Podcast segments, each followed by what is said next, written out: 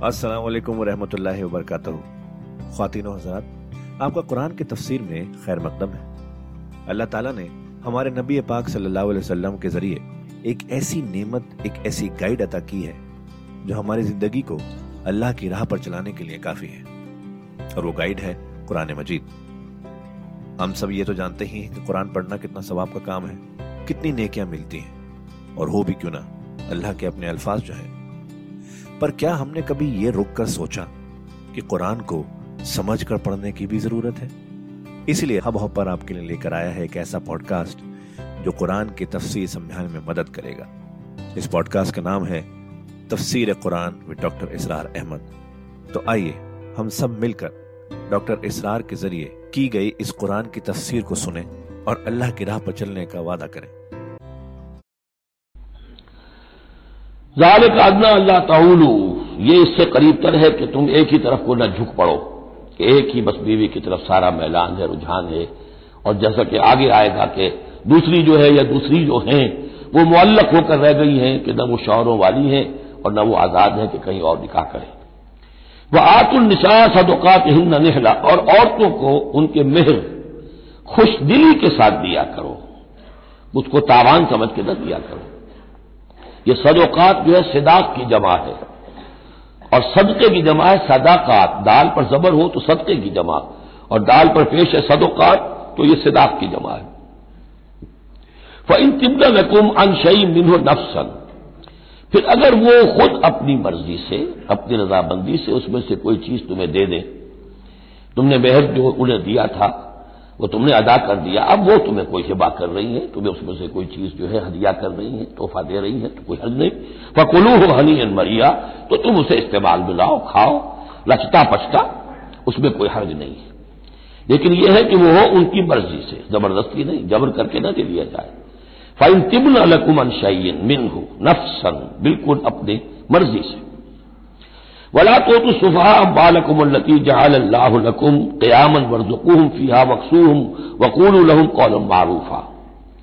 अब एक माशरे में तबका ऐसा भी होता है सुफहा बच्चा है, अभी उसको समझ नहीं है, या आवारा हो गया है, बाप माल बहुत छोड़ गया है, अब वो माल उड़ा रहा है।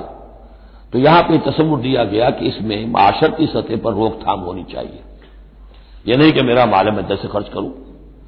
तो अम्बाल कुम कहा गया यह असल में एक माशरे की, एक मुश्तरक सी चीज़ है, मुश्तरक बहबूद के लिए है चाहे इंफरादी मिल्कियत है, लेकिन फिर भी उस माशरे की, उसके अंदर मुश्तरक बहबूद होनी चाहिए। मत पकड़ा दो ना समझो को या बेवकूफों के अपने माल, जिनको अल्लाह ताला ने तुम्हारे लिए दुनिया के गुजरान का ज़रिया बनाया है।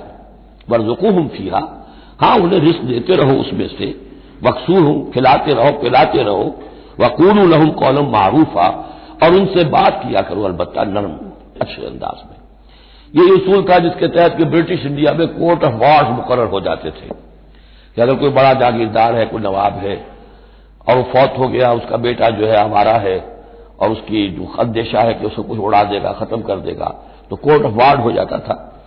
हुकूमत जो है वो उसका चार्ज ले लेती थी। उसके लिए सालाना उसमें से, उसकी आमदनी में से वजीफा होता था, उसमें अपना खर्च करे।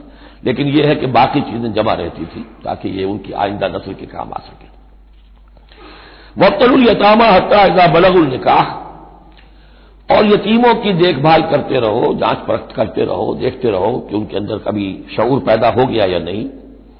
फिर आलस तुम इनुम रुश्तन तो जब तुम देखो उनमें कि अब ये बाशऊर हो गए हैं, समझदार हो गए हैं फत फ़ाउ इलहिम अम्वाल तो उनके अम्वाल उनके हवाले करो वला ताकुलूहा इसराफन व बेदारन अकबरू और देखो इस माल को खाने की कोशिश न करो, हड़प न करो जल्दी से, कि ऐसा ना हो कि बच्चे जवान हो जाए तो ये माल तो दे ही देना है मैंने। तो उससे पहले पहले जितना भी इसको मैं खा जाऊँ, खा लू। वमन का ना गनीयन फलियस्ताफिफ अगर कोई जो वली है, यतीम का, वो गनी है, अल्लाह ने उसे खुद दे रखा है, खुशाइश है उसके पास तो फिर उसे यतीम के माल में से कुछ भी लेने का हक नहीं है। फिर उसे यतीम के माल से बचते रहना चाहिए। वमन काना फकीरन। और अगर कोई खुद तंगदस्त है, मोहताज है, अब ज़ाहिर बात है वो यतीम की कोई निगहदाश्त भी कर रहा है, उसका कुछ वक्त भी उस पर सर्फ हो रहा है। तो फल या कोई बिल मारूफ। तो मारूफ तरीके से, भले अंदाज में, जो कि माकूल अंदाज हो, उसमें से अगर वो यतीम के माल में से कुछ खा भी ले तो कोई हर्ज नहीं। इस्लाम की तालीम बड़ी फितरी है, इसके अंदर वो बंदिशें नहीं है कि जो अननेचुरल हों, जिन पर अमल करना नामुमकिन हो जाए। फैजा दफ़ा तुम इलेहिम हम वाला हूँ और जब तुम उनके माल उनके हवाले कर दो फाशेदू वाले हिम तो गवाह बना लो कि ये ये चीज़ें थी जो आज की तारीख में मेरे तहवील में थी, आज तक मैंने इनके हवाले कर दी। वह कफा बिल्ला हसीबा, बाकी अल्लाह ताला काफ़ी है हिसाब लेने के लिए। ये दुनिया का मामला है, उसके लिए लिखत पढ़त शहादत, बाकी असल हिसाब तो तुम्हें अल्लाह के यहाँ जाके देना है। लिम जाड़ नसीब मिम्मा तरकल वालदान वल अकरबून, मर्दों के लिए भी हिस्सा है उसमें से।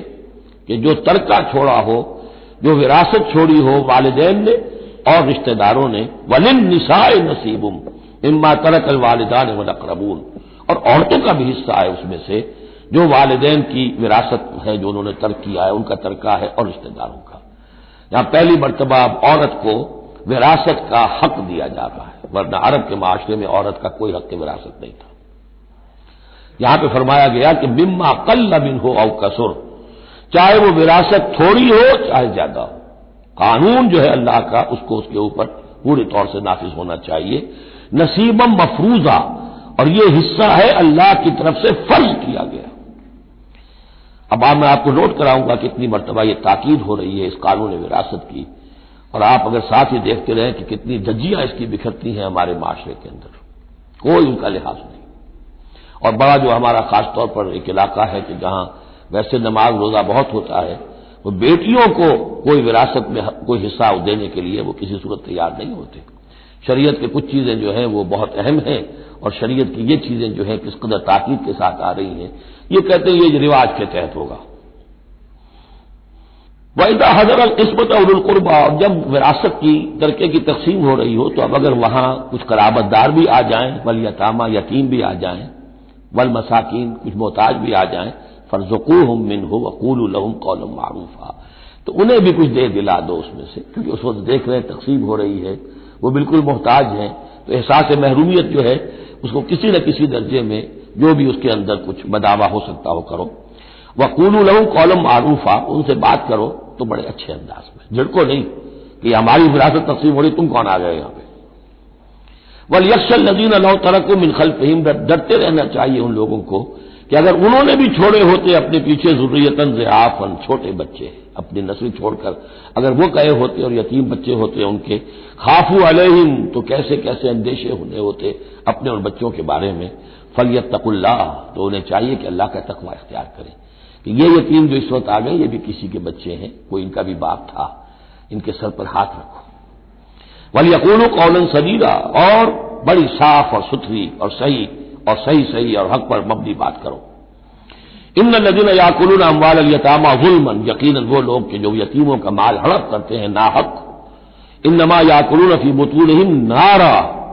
वो अपने पेटों में भर रहे आग। वसयसलौन सईरा अंदर की आग को अपने पेटों में डाल रहे हैं और समोचे वो खुद आग में डाल दिए जाएँगे। तो गोया कि एक आग उनके अंदर होगी और एक जहन्नम की आग उनके बाहर होगी। ये दस आयतें बड़ी जामे हैं, और जिस तरीके से कि सोसाइटी के जो पसमानदा तबकात थे, एक एक का ख्याल करके जिस बारीक बीनी से हिकमत के साथ अकाम दिए जा रहे हैं। अब इसके बाद जो रुकू है, ये बड़ा मुख्तसर है आयतें चार हैं, लेकिन एक क्यामत मुजबर है इनमें। ये एजाज है, चार आयतों के अंदर इस्लाम का पूरा कानून विरासत जिसपे पूरी पूरी जिल्दें लिखी गई जामियत की इंतहा है। यूसी कुमल्लाह की औलाद कुम अल्लाह ताला तुम्हें वसीयत करता है तुम्हारी औलाद के बारे में। लिजकर मिसल हजदिन उन सैन लड़के के लिए हिस्सा है दो लड़कियों के बराबर। फ़ैन कुन्ना निशान फोकस नतैन फलहन सुल उसामा तरक।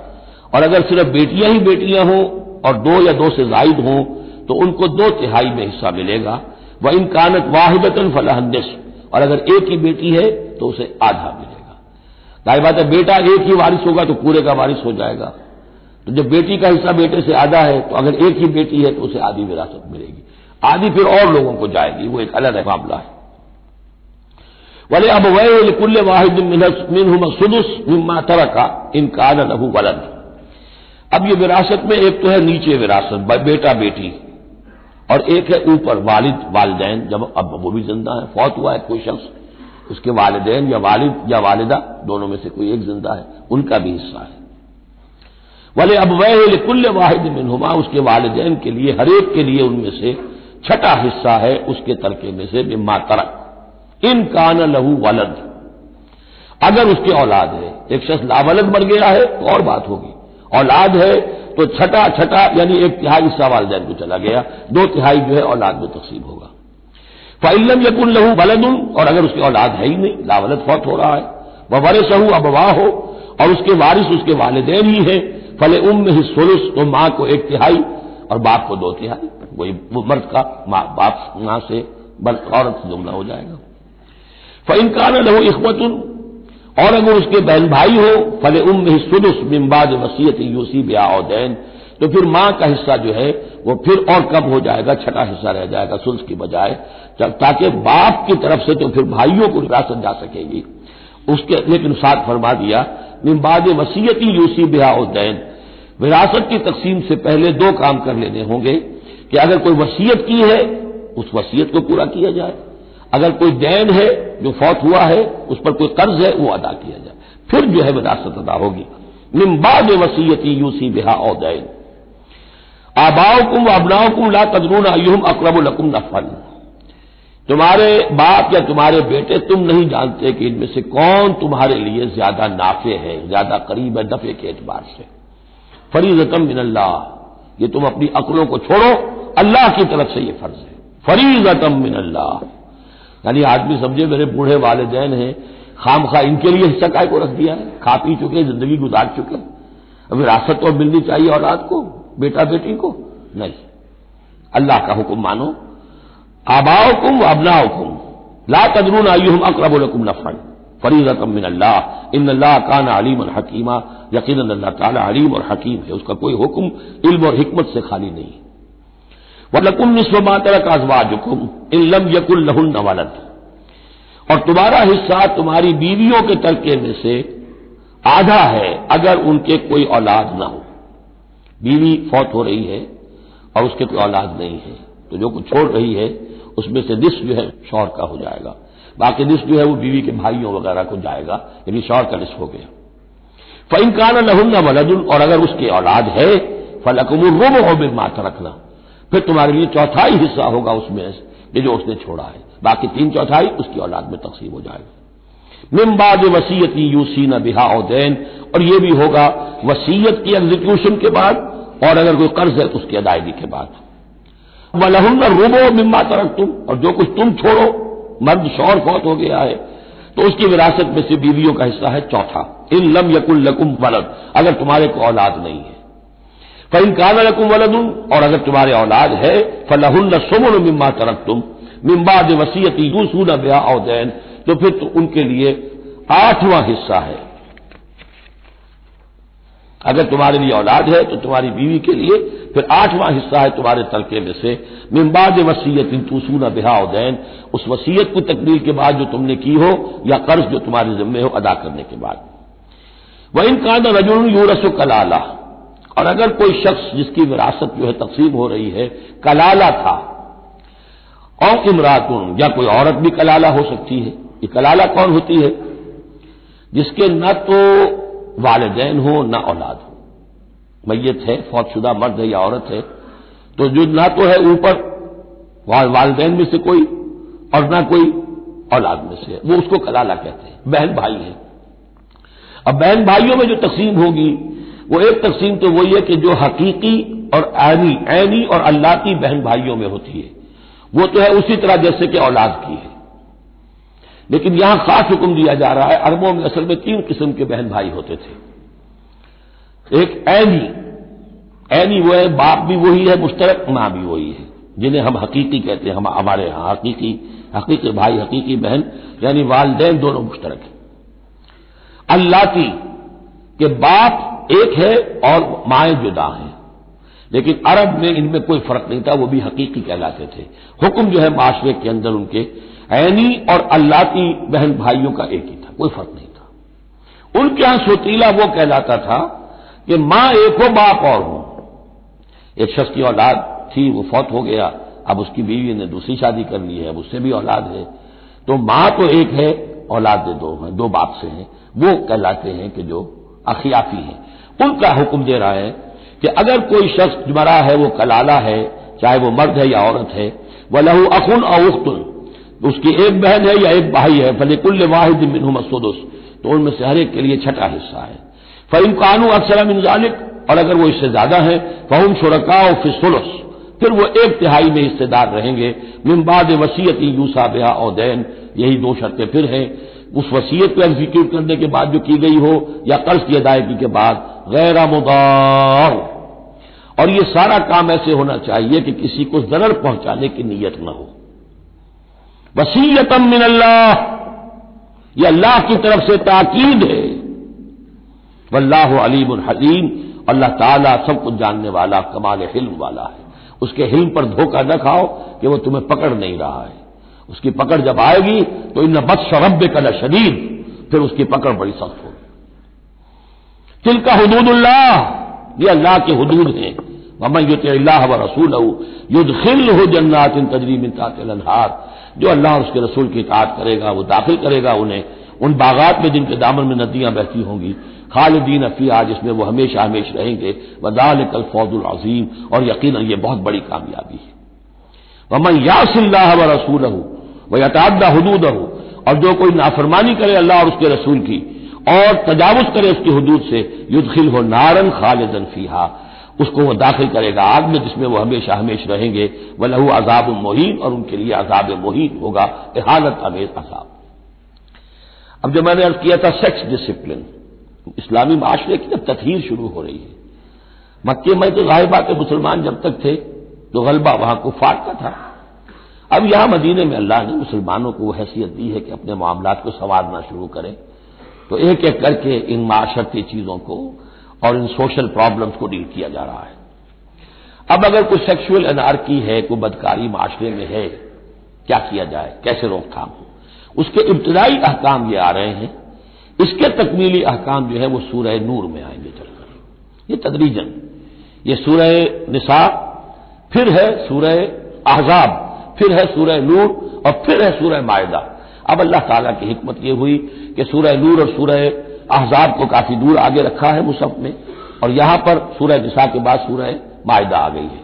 वरना सूरह निसा, फिर सूरह अहजाब, फिर सूरह नूर और फिर सूरह मायदा है। तरतीब ये है।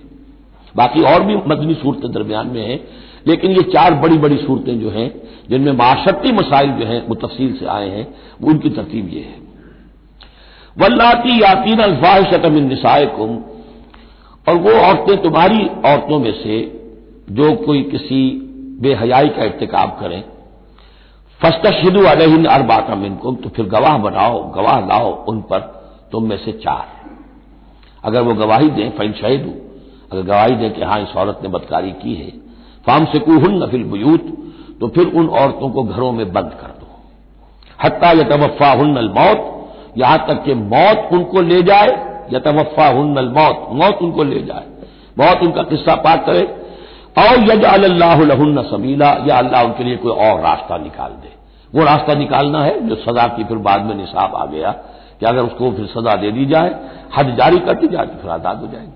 लेकिन अभी इब्तदाई हुक्म है। यहाँ मालूम होता है कि ये ऐसी लड़कियों का या औरतों का तस्करा है कि जो मुसलमानों में से थी, लेकिन उनका बदकारी का मामला किसी यहूदी से हो गया हो या किसी ऐसे शख्स से हो गया हो जो अभी मुसलमान नहीं है। तो ये उनका एक तरफा कि है वो कोई मुसलमान लड़की या खातून जिसका मामला है, लेकिन दूसरा जो इस अमल का जो शरीक है, वो गैर मुस्लिम है। वह लगाए या किया नेहा इनको और अगर वो दोनों तुम्ही में से हो, मर्द भी और औरत भी फ़ाजू हुमा तो उन दोनों को फिर अजियत दो, तकलीफ़ दो, उन्हें सजा दो। फ़ैन ताबा व असलहा फिर अगर वो तौबा कर ले और इसलाह कर ले फ़ारजुआन हुमा तो उनको छोड़ दो। इन अल्लाह कान तवाब रहीमा। यकीन अल्लाह ताला बहुत तौबा का कबूल फरमाने वाला और रहीम है। ये बिल्कुल इब्तदाई अहकाम है। इसीलिए इनकी वजाहत में, तफसीरों में आपको बहुत से अकबाल मिल जाएँगे। इसलिए कि असल में तो ये फिर आखिर में जाकर ये सब मनसूख शुमार होंगे, जबकि हदूद आ गई, पूरी की पूरी। जैसे कि वसीयत का वो हुक्म जो सूर्य बकरा में आया था वो साकित हो गया जबकि कानून विरासत आ गया। अब वो आयत आई है कि जो बहुत बड़ी हिकमत की आयत है, जिसका हवाला इससे पहले भी मैंने कभी दिया है इन नमत तौबत अल्लाह लिल नजीर या मलू नसू अब जहालत अल्लाह के जिम्मे है तोबा कबूल करना ऐसे लोगों की जो कोई बुरा हरकत कर बैठते हैं जहालत और नादानी में। सुम्मा यतूबूना बिन करीब, फिर फ़ौरन तोबा करते यानी अगर ईमान अंदर है तो किसी वक्त ऐसा तो हो गया कि कोई खारजी असरात इतने पोटेंट हो गए, या नफ्स के अंदर हैजान ऐसा हो गया कि भी कंट्रोल नहीं कर सका। लेकिन जैसे ही उसके बाद होश में आएगा, उस पर शरीर पछतावा, शरीर नदामत तारी हो जाएगी। तो उसके लिए यह कि वह तौबा करे तो अल्लाह ताला उसकी तौबा कबूल फरमाएगा फौलाय का यतूब अल्लाह तो अल्लाह ताला ऐसे लोगों की तौबा कबूल फरमाएगा। वकान अल्लाह अलीमन हकीम, अल्लाह ताला अलीम और हकीम है। वह सकी तौबतुल्लजीन यामलून सैयात ऐसे लोगों का कोई हक नहीं है तौबा का कि जो अपनी बुराई हरकतें करते रहे, हराम खोरियाँ करते रहे, ज़िंदगी भर ऐश लौड़ाते रहे।